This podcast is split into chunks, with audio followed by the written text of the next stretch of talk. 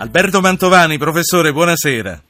Buonasera a lei e buonasera agli ascoltatori. Direttore scientifico dell'Istituto Humanitas di Milano, insegnante di patologia generale, Alberto Mantovani è il ricercatore italiano più citato nella letteratura scientifica internazionale e la sua attività si incentra sui meccanismi di difesa immunologica. Pubblicato da Mondadori, in questi giorni, professore, esce il suo libro Immunità e vaccini ed è per questo che la voglio chiamare perché sui vaccini non si fa mai abbastanza abbastanza informazione, secondo me. Senta, dando per assodato che le vaccinazioni hanno cancellato i peggiori mali del passato, come si fa a convincere i genitori più riluttanti a immunizzare i loro bambini?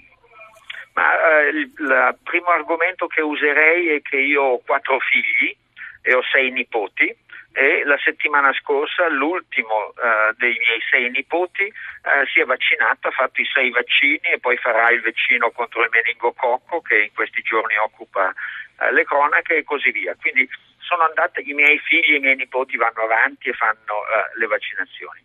Il secondo argomento che userei è che circolano informazioni false è falsa eh, la notizia della connessione fra vaccino del eh, morbillo e autismo e sono false eh, molte altre informazioni sui vaccini, per esempio che sia meglio per il nostro sistema immunitario eh, ammalarsi eh, che non eh, vaccinarsi. No? Il vaccino è la miglior forma di allenamento per il nostro sistema immunitario. Infine una nota di solidarietà.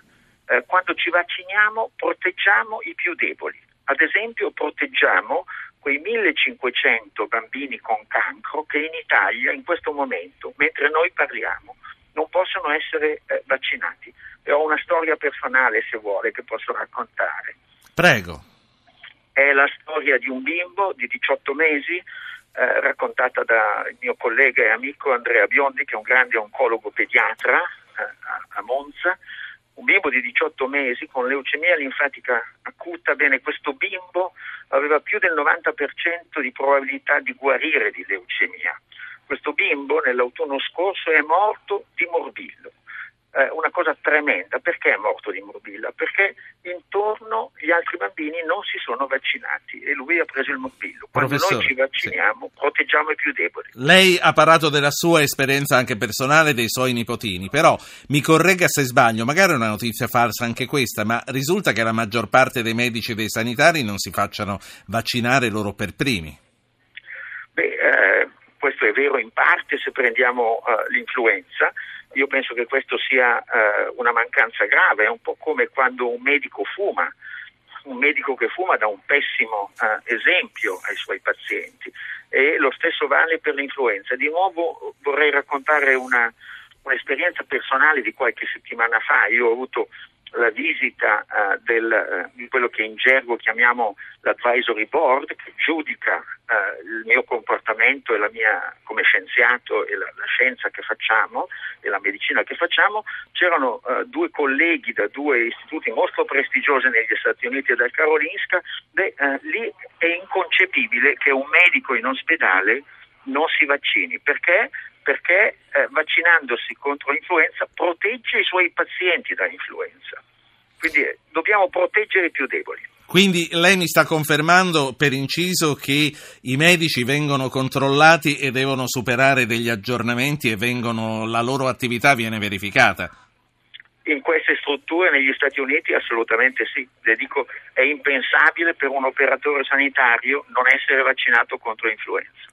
Um, professore, eh, volevo riprendere il discorso che ha fatto del bambino ammalato di leucemia, anzi voglio ricordare agli ascoltatori che possono intervenire, noi siamo insieme ancora 6-7 minuti con le loro domande, mandando un messaggio con il loro nome al 335-699-2949.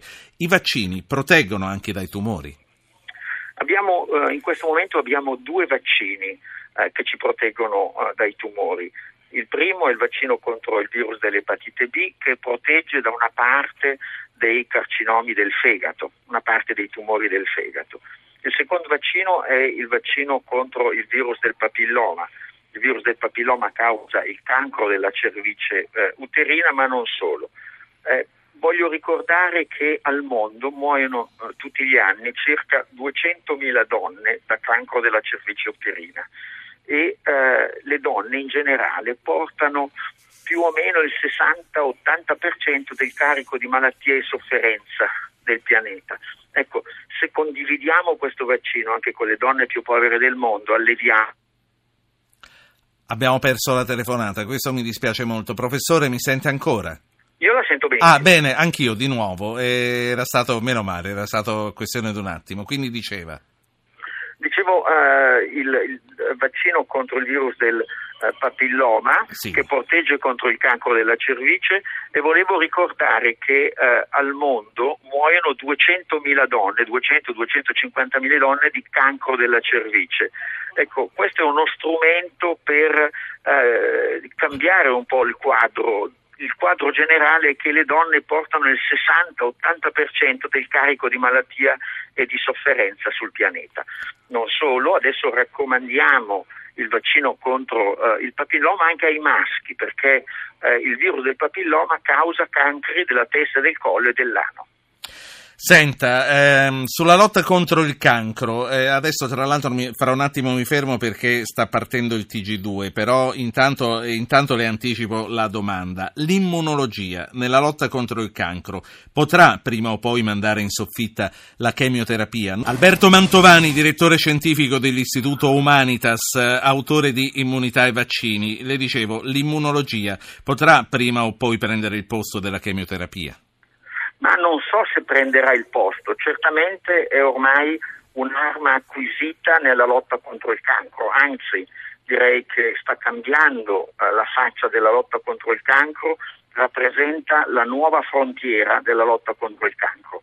Noi usiamo eh, tutti i giorni anticorpi per trattare i tumori del sangue eh, e del, degli organi linfoidi, per trattare i tumori solidi come i tumori dell'intestino uh, e uh, della mammella, ad esempio, uh, e abbiamo imparato a togliere i freni al sistema immunitario, a riattivare le difese immunitarie che sono un po' come dei soldati addormentati o addirittura dei poliziotti corrotti che aiutano il cancro. Ecco, questa è la nuova frontiera. Senta, eh, faccio parlare un'ascoltatrice, Sandra da Trieste. Buonasera Sandra. Sì, buonasera, saluti tutti quanti. Prego Sandra.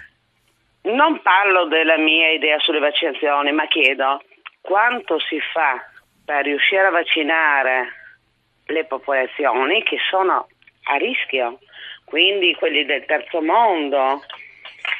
Quanto sì. arriva dei soldi che noi possiamo mettere sui famosi 2 euro tramite telefono?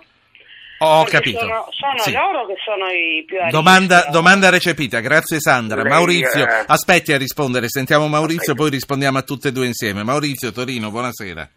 Buonasera, scusi, io volevo solo dire che innanzitutto ho fiducia in generale eh, diciamo, nell'Organizzazione Mondiale della Sanità e sì. quindi in questo caso del professore. Però volevo dire eh, del, del, del suo ospite, però volevo dire, secondo me bisognerebbe fare qualcosa in più per dare ancora più fiducia, magari con una maggiore informazione. Volevo sentire cosa ne pensa. Più, più di così non posso, Maurizio, ne parliamo almeno due volte al mese. Grazie a lei, eh, professor Mantovani, un minuto e mezzo, due minuti per rispondere, poi eh, ce ne andiamo. Sì. L'ascoltatrice di Trieste ha toccato un punto cui sono sensibile. Io ho servito un'organizzazione internazionale che si occupa di vaccini nel terzo mondo. Io voglio ricordare che al mondo muoiono ogni anno circa 10 milioni di bambini, 2 milioni, 2 milioni e mezzo sarebbero salvabili se avessero accesso ai vaccini più elementari. Beh, in questo campo il nostro Paese ha fatto e sta facendo, io credo di poter dire, molto bene, sia dal punto di vista della generosità che dal punto di vista del, del contributo intellettuale eh, e scientifico. Sul secondo punto sono d'accordo, dobbiamo fare di più, ho provato a scrivere un libro. Sì, allora lei ha scritto un libro e ne stiamo parlando, tra l'altro me lo faccia ripetere, Immunità ai vaccini, Mondadori, l'autore con il quale stiamo parlando è Alberto Mantovani. Per quanto riguarda noi, gli ascoltatori sanno bene quanto abbiamo a cuore questo problema e quanto siamo impegnati in questa informazione, tant'è, professore, che le chiedo ogni tanto di ritornare, di aggiornarci sulle cose che state facendo e di discutere via via le notizie che arrivano, perché appunto sul fronte delle vaccinazioni infantili purtroppo arrivano notizie come quelle che lei ha citato dei bambini che non si possono vaccinare perché hanno malattie gravi e hanno il, difese, hanno il sistema immunitario compromesso e anche per loro noi ci dobbiamo vaccinare. Professor Mantovani, grazie. Grazie a lei e grazie agli ascoltatori.